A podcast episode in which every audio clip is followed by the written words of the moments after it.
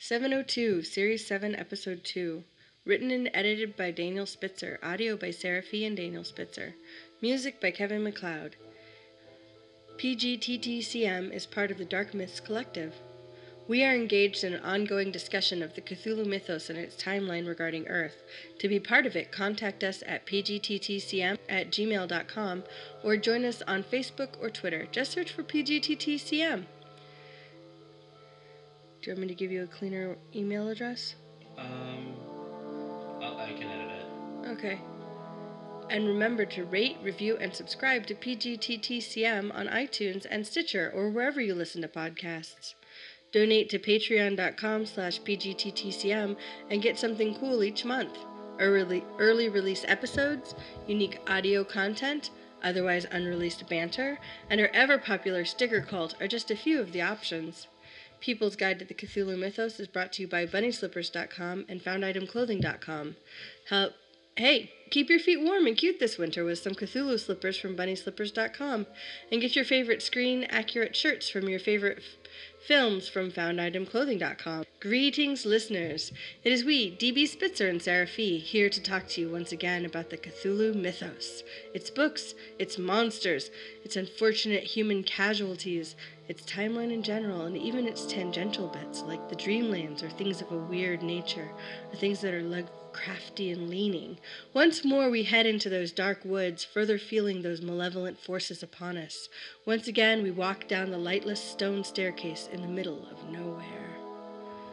Check out the show's merch table at pgttcm.threadless.com. You can find lots of cool shirts and mugs and stuff there. All original designs by of DB Spitzer. No. March 15th. No. March 15th, dude. Wasn't that when that that was when Caesar was stabbed? Was it? March 15th, yeah. Maybe that is Middle the of. March. Ides of March. Uh, Yeah, I don't know. I think you're wrong. Listen, Ides happened every month. Yeah. Yeah, I know. Yeah, in the middle. Anyway, Herbert West Reanimator. What the fuck? Yeah. It's a gross story. It's a gross, racist story. But like the whole like thing where the only black man is a backstreet boxer, and Um. that he's the one who eats a child. That's just. Mm-mm. Yeah, but check this out. He got a name. We know what his name is. Yeah. Also, Herbert West's mom had a name. Oh, Crazy pants. That child's mom though died of hysteria. H.P. which is Lovecraft didn't write that part. though. Bullshit. Really? Yeah. Well, that makes more sense. Yeah. Apparently, Yeah. she died of hysteria. Well, I mean, that was a real thing back then. No, it wasn't. It was never a real thing. It was always bullshit. It was a way to control women. always bullshit. Well, the idea that the uterus can make you do strange things Yeah. is like a patriarchal revenge for the fact that dicks do make you do strange things. Yeah. Yeah. Okay. All right. So I'm not not trying to be dismissive of No. your uterine talk there. Okay, so we're going to be talking about Herbert West Reanimator this week on People's Guide to the Cthulhu Mythos. It's good to be back. It is the middle of March, or as I like to call them, the Ides of March. Psh, Herbert West Reanimator. jerk. As we've talked, as we've talked, one, it's gross. Really gross. Two, Wait, wait, wait. So, like, what I wanted to say was that, like, we've been trying to talk about this episode for a week, uh-huh. but every time we sit down to talk about it together, we're eating, yes. and you've been like, uh, we can't talk about it now. no, no, we cannot. No, we cannot. And now that I've read some of it, I uh, completely understand why. Yeah, no, it's it's gory. Gory and gross. It's racist. What I So- wanted to what I wanted to say, Uh huh. besides the fact that we could never talk about this over food, Yeah. was that you also told me that um, Herbert West Reanimator is supposed to be a satire Of, Of- Frankenstein. the Frankenstein's monster, Mary Mhm. Shelley's Frankenstein's monster. The thing about that is, is I wonder what H.P. Lovecraft thought about Mary Shelley. Well, there is writing by H.P. Lovecraft Uh huh. uh, called something about uh, writing in the supernatural or something about that. Uh-huh. About uh, and, and you know everyone's screaming at their at their podcast player right at their now. iGramophones. about uh, ah it's this it's this and it's like yeah yeah i know it's that but i don't have it in front of me right now anyway uh, he talks about frankenstein Yeah. and uh, various other horror stories that he liked and that influenced him. Huh. And that would be a good way to find out what he thought of Mary Shelley and Yeah. or if he says anything about Mary Shelley or Uh-huh. if he just, you know, is like, "Oh, you know, that one guy's wife." Oh, yeah, Mr. Shelley, the Yeah. poet. Herbert West Reanimator is so nowadays. Uh, if you say Herbert West Reanimator, people are going to think of the movie uh, Reanimator, Oh. uh, featuring Jeffrey Combs, and it's not because it's not because of Jeffrey Combs, and it's not because of the film. It's the fact that it's a literary podcast. We're ignoring that. We're ignoring the fact that uh, Reanimator gives. Uh, the narrator a name, which is I think Dan Cain. Oh. But we're treating this a bit more like Fight Club, where the narrator still has no name. What's really interesting to me about the I am fact, Jack's reagent. Right? A lot of a lot of I cause corpses to rise from the dead. okay, okay. So a lot of a lot of HP's um, narrators don't have a name, yeah. and what's interesting to me, of course, is that like who reads the book.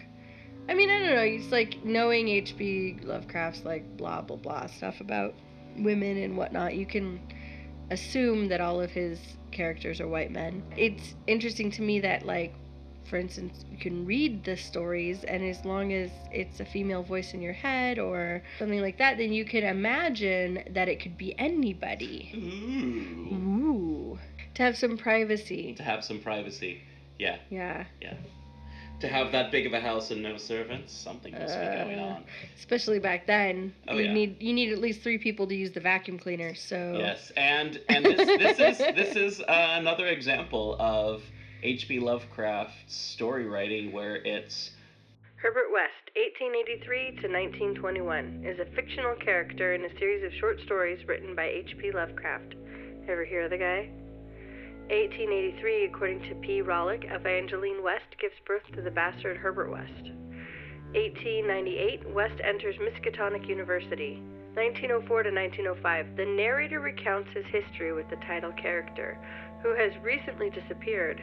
As a medical student at Miskatonic University, the narrator becomes fascinated by West's theories, which postulate that the human body is simply a complex organic machine which can be restarted. West eventually realizes he must experiment on human subjects. The two men spirit away supplies from their medical school and set up their lab in an abandoned farmhouse. At first, they pay a group of men to rob graves for them, but none of the experiments are successful. West and the narrator then rob graves themselves.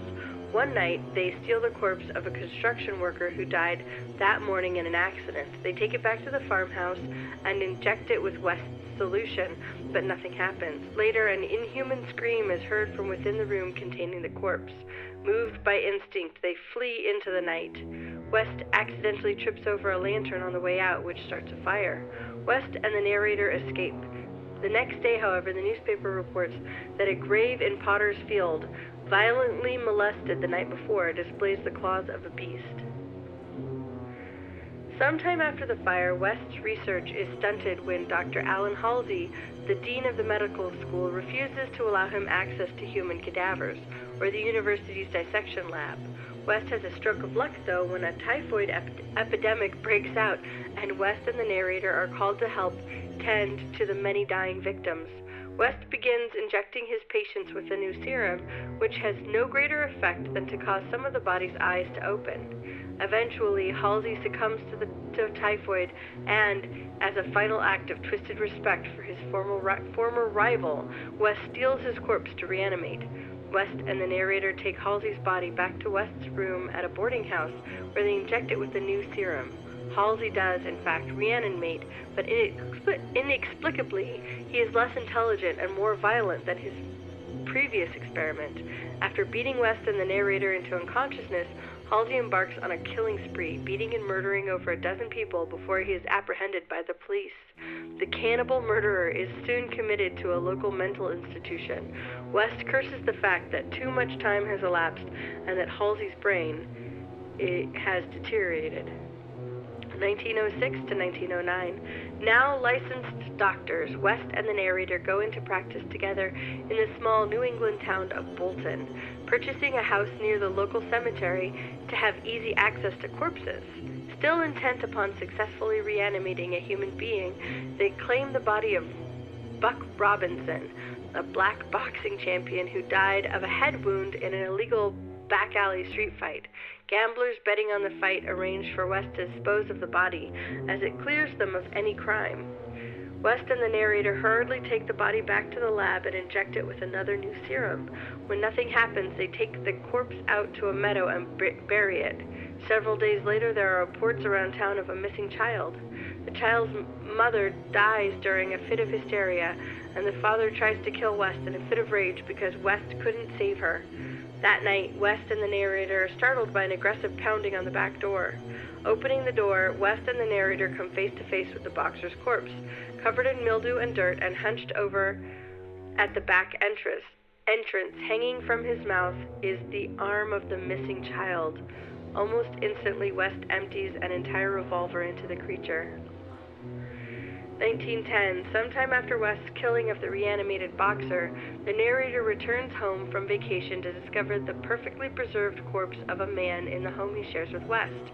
West explains that during the narrator's absence, he perfected a time, type of embalming fluid that perfectly preserves a corpse as it is the moment the chemical is injected into the bloodstream. Injected at the precise moment of death, the chemical prevents decomposition from even beginning. West reveals to the narrator that the dead man is a traveling salesman who had a heart attack during a physical examination. As the man died before West's eyes, he was able to preserve it with the embalming fluid and has been waiting for the narrator to return so that the two of them can reanimate the body together. West injects the body with his latest serum. Signs of life gradually began to appear. Uh, when the narrator questions the man, he mouths words with seeming rationality and intent. Just before the man returns to the dead, he begins screaming and thrashing violently, revealing in a horrible scream that he was in fact murdered by West. 1914. West and narrator join the Canadian Armed Forces. 1915. Five years later, West and the narrator become involved in World War I as a means to procure more bodies. Serving as a medic in Flanders, West has gone beyond the point of simply trying to reanimate corpses. Experiments now include isolating parts of the body and reanimating them independently in an attempt to prove their machine like quality. On the battlefield, West befriends his commanding officer and fellow medic, Major Sir Eric Moreland Clapham Lee, and shares with him his theories and methods on reanimation. Shortly thereafter, Clapham suffers near decapitation and dies when his plane is shot down. West immediately begins to work on Clapham's body and injects the trunk of his body with his serum and places the head in a vat.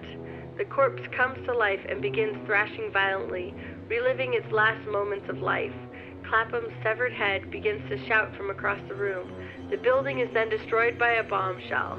West and the narrator survive, but there's no sign of Clap- Clapham's head or body. The two men assume that he was vaporized in the blast, although West is since known to speak fearfully of a headless doctor with the power of reanimation. Wait, what?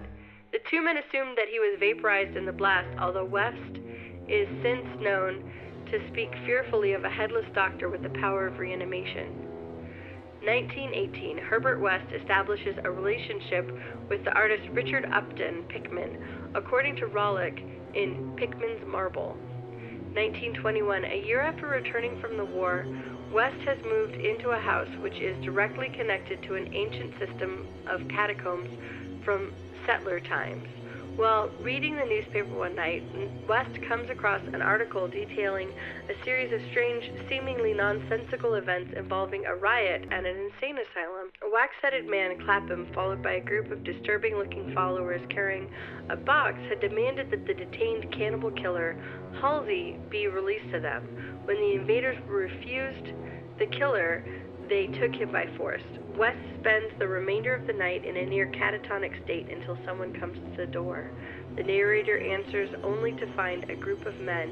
One of the figures presents the narrator with the large box, which the narrator then gives to West. West refuses to open the box and insists that they incinerate it. The two men carry it to the basement and burn it. As soon as the box burns, the zombies tear through the walls of West's home via the catacombs. Leaving the narrator alone, the zombies soon attack West. Realizing that his own death is imminent, West allows the zombies to disembowel him. As a final insult, Clapham decapitates West's corpse before leading his army of zombies off into the night. The narrator does not reveal much to the police about West, and they disbelieve the information he does reveal since the catacomb wall seems intact and undisturbed. He is forever haunted, considered mad by his knowledge of what transpired and the lack of resolution regarding the raised corpses. Yeah, no, what I really like about Herbert West, and like Frankenstein and other stories of the Gothic tradition, is the fact that Lovecraft tied in real world events like World War One Uh-huh. and um, Well, typhoid I mean, outbreaks yeah. and stuff like that. Yeah. In with his story, so that people reading it would be like, "Oh yeah, I remember that typhoid outbreak. Oh yeah, I remember that World War." yeah, I, I bet the world really remembered the wor- First World War. Um, yeah, that's a really interesting idea. It's like he wanted to weave the fantastic into the mundane to sort of like muddy where the line was. Yeah, yeah. And I don't know if there was any uh, boxer by that name that died around that era, but that would have been an interesting thing too. Mm-hmm. Would have been an interesting thing for me to look up. Yeah. Well, yeah. I mean, not necessary though, obviously. Uh, yes, Herbert West, uh, serialized in six parts, five or six parts in Homebrew, and I think 1923, 1926. So it was an amateur magazine that Lovecraft published, and it wasn't even like Weird Tales or anything like that. So if there is a bit of a gross amateurish quality to it, it is because of amateurish writing of H.P. Lovecraft, and also the fact that it wasn't edited by any major publication and meant Uh. for publication or, or, or meant for any mainstream publication at that Uh-huh. time. So there's there's some things about uh, Herbert West Reanimator that are a little bit problematic, and uh, just in a technical sense. Uh huh. Yeah. Not not, not problematic in the um, so- sociological sense. I have to say that even the summary that you had me read really is way more gory than a lot of HP stuff that I've gotten into. Yeah. It's like um, when we were discussing in episode 700 about what makes the mythos the mythos. Yeah. One of the things was is that everything's slimy. Yeah, and this is one of the least mythosy mythos stories. Uh-huh. It's just the fact that this kind of like uh, I don't know. It's it's it's I, I I'm not even 100% sure if Herbert West belongs in the Cthulhu mythos Uh-huh. besides the fact that he's written about by H.P. Lovecraft hmm except for the fact that it, it, it, it does add kind of like I don't know, it, it, it adds something to the sauce that isn't necessarily Uh-huh. something that you're going to notice right away. Well- it adds something to it. It's, Right. I mean, kind of like nutmeg. Yeah. But one of the things, of course, about Herbert West is that he's like a modern day warlock. Mhm. So, like, there's a lot of wizards and witches and warlocks and whatnot in the mythos, but they are all from ancient times. And they're, they're- they're like some being that keeps body hopping, or they're this, you know, like, um, actually an animated corpse that some old one is inside of, or something. And it's like, you know, it's nice to see that actually this stuff is continuing in modern culture. Just a reminder that People's Guide to the Cthulhu Mythos is brought to you by FoundItemClothing.com and BunnySlippers.com. And also, coming up, we're going to be having a review for the most current issue of Weird Book. I think it's 37, 38, somewhere around there. We'll find out. But check out Amazon.com and WildsidePress.com for your newest copy and back issues of Weird Book, one of the greatest weird fiction books out there. One of my personal favorites. All right, back to the show. So, speaking of Amazon, I want to check out. Uh, I, want, you to check out Long Way to Richmond. It is a book by Joseph Rubas, who is one of the many great writers in the uh, Nihilism Revisited stable Zach A. Ferguson and uh, S.C. Burke. Gonna find uh, Long Way to Richmond on Amazon, and you're gonna find that it includes the short story Fingers. Long Way to Richmond is a this is from Amazon, by the way. Long Way to Richmond is a strange and offbeat tale of post apocalyptic 1869 where muskets and gaslight street lamps exist side by side with modern day designs such as the television and the automobile.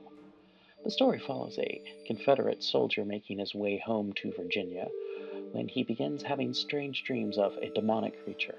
A viral plague exists to ravish existence. Meanwhile, a horrifying figure begins gathering survivors in Richmond in hopes of wiping out the human race.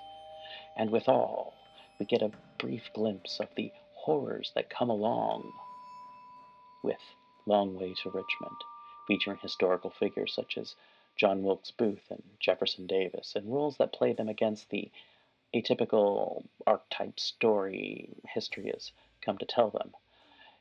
In the short story Fingers, Gun's story, uh, Willie Beaker has just executed the three fingered outlaw John Ferris. With Ferris's body on the back of his horse and headed to Oklahoma to collect the bounty that's going to make him rich, Beaker begins noticing something strangely awry as the three fingered corpse has mysteriously grown back the missing fingers, making for five, putting the gunslinger's bounty at risk. The lengths Willie is willing to go to to secure his bounty is a stretch straight into the surreal situation that not even the reader will see coming. Author Joseph Rubas handles this material like a crazed madman, aiming to take his readers on a ride through the horrors of history and dictated by his own direction, which is everywhere but straight. This read will appeal to fans of horror, history, and the absolute strange and bizarre, like reading Stephen King through a kaleidoscope of black comedy and strange errors, which I feel is a pretty good description of this book. Um, the short story Fingers I highly recommend, as I do Long Way to Richmond. Uh, it is. I, I really like the. Uh, I like the writing. It's very graphic. It's also very kind of like uh, crunchy. I'm not all the way through it. I'm about. Let's see. Where am I at? I am at chapter 17. But believe you me, this is a great, great book. I've really, really enjoyed it. Uh, it's um, 20 plus chapters altogether, and I really uh, want to check out some more of uh, Joseph Rubas's other uh, other stories out there. He's uh, short stories collected in a pocket of fear, After Midnight, Shades. His first novel, uh, Dracula 1912, was published in 2016. In addition, he is the editor to the third spectral book of horror stories. Uh, currently lives in Albany, New York, United States of America. All right. Long way to Richmond. Check it out. It's only nine bucks. I don't know if there is a Kindle copy out there, but uh, if there is, I'd check it out. All right. That was uh, Long Way to Richmond by Joseph Rubas. One of the things that's really cool about H.P. Lovecraft that is not just for the young people. Yeah, grannies like H.P. Lovecraft too. Because they used to be young people. Ah, I thought it was because the grannies like racism. Well, grannies do like racism. Not all grannies. Hashtag not all grannies. Hashtag not all grannies. That's true. Your grandmothers were not into it. No. Okay. Yeah. No. My grandmothers were, but in their defense, they did live in Oklahoma, so. Yep. It's just you know pastime there. Yeah, gross, but gross, gross. you know what? Let's talk about racism because we never talk about that. no, we never do talk about racism. To say that you know, well, they were from this area, so they, it, you know, they were racist. It's it's a choice. It's a choice. Just like H.P. Lovecraft chose That's to true. listen to his grandfather's racist, uh, I don't know, Europe-centric uh, views. Yeah. Was his choice. Well, and it's not just that H.P. Lovecraft is racist against, you know, um, Like he is racist against anybody who's not a New Englander. No, no, no. As uh, Michael Houellebecq wrote a book called Lovecraft Against Life, Yeah. and I think it's very apropos. Yeah. I mean, he didn't like women. nope. He didn't like people of. He didn't like minorities. He didn't. Frankly, I would be I would be unsurprised to hear that he didn't like food. Well, he uh, was cheap as hell. He only liked Thanksgiving type foods. I cover this in episode uh, season four, I think. Yeah. Series. So he only eats season- like turkey and giblets and stuffing and That's gravy. the food he loves. That's wasn't the food that he could afford after his family lost all of their money. Mm. He had a terrible, terrible, terrible diet, which some people believe did not necessarily help with his stomach cancer. Oh well, yeah, obviously. If if you're eating tinned beans all the time and Ooh. Ice cream and food out of tins constantly is what what he pretty much lived off. Well, of and food out of time. tins back then was like really iffy. really rough. Yeah. Lots of salt and weird, yucky other stuff. Oh yeah. Yeah. It's it's like okay, so like a lot of the preserved foods we eat now have a lot of like non-foodie food stuff in them, but it's never gonna get you sick from salmonella. hmm You know what I mean? Yes. Yeah. Like we actually know how to preserve food now. Sure. yeah. We have good germ theory, you know, Correct. the Correct. whole whole nine yards. Yep. Anyway, Anyway, so yeah, Lovecraft, terrible diet. ugh, He didn't hate food. He hated everything else. It, fortunately for us, his hatred for life and his hatred for those around him really did kind of stem for a xenophobic and xenocentric uh, Mhm. mythology. mhm, I mean, mhm. Lovecraft was a racist bastard. He was really obsessed with the foreign invasion, Oh, and yeah. I mean that's what all of his stories are about. They're all about a foreign invasion, and they're a foreign invasion of our planet. They're a foreign invasion of our minds, a foreign invasion of our bodies. A foreign invasion of our bloodlines, a Yeah. foreign invasion of our. Yeah. of our very species Yeah, uh, yeah. the idea that we aren't we aren't as great as we think we are and that there's all this gross slimy stuff out Mhm. there waiting to use us for sex and food Yep. Yeah, and uh, Lovecraft also wrote that humanity was created by an ac- in an accident, creating um, biological construction equipment at the Mountains of Madness, mm. and also anything humanity's thought of for religion and anything like that. That's that's that's all stuff Cthulhu put in our brains oh back before we were even ape men.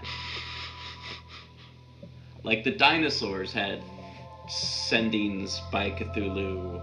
I mean, the woolly mammoths, the Cro-Magnums, the the Homo habilis, and I'm it's pronounced habilis yeah, and you're pronounced fired. No, oh! what I'm, I'm I'm rehiring you back. okay good Phew. Yeah. Look there just aren't that many podcasts out there hiring Is there anything that you would like to say before we uh sign off sign um off? Uh, I I'm gonna read these stories. They seem gross, but interesting also. You know, I like the idea. I mean, of course, death being like this final goodbye is Mhm. a huge part of like the human experience where we are born and we live and we die, and that is just the thing. And the idea that you could come back is of course a huge part of human mythology in general but this idea of you come back but you have to come back as a cannibalistic monster violence is really interesting to me also does clapham's head get reanimated because his body is reanimated are they still in the somehow mystically connected Yep. because he doesn't inject the serum into his head just his body right His head is in a uh, a uh, vat vat. a vat of the stuff Yeah. Oh, Yeah. that wasn't clear to me in the synopsis. Yeah. But if you want to hear the whole story next week, We're gonna. And uh, the week after that, Yeah. we are going to have readings. Woohoo! Herbert, Herbert West, West Reanimator. Reanimator. Don't listen to it while you're eating. Or listen to it while you're eating and throw up your food in front of you. Woohoo! Yay! Yay! And then make everyone else throw up. I have to say, talking about cannibalism while I'm having a ham sandwich is one of my least favorite ideas Yep, yep. ever. Yeah, fuck that.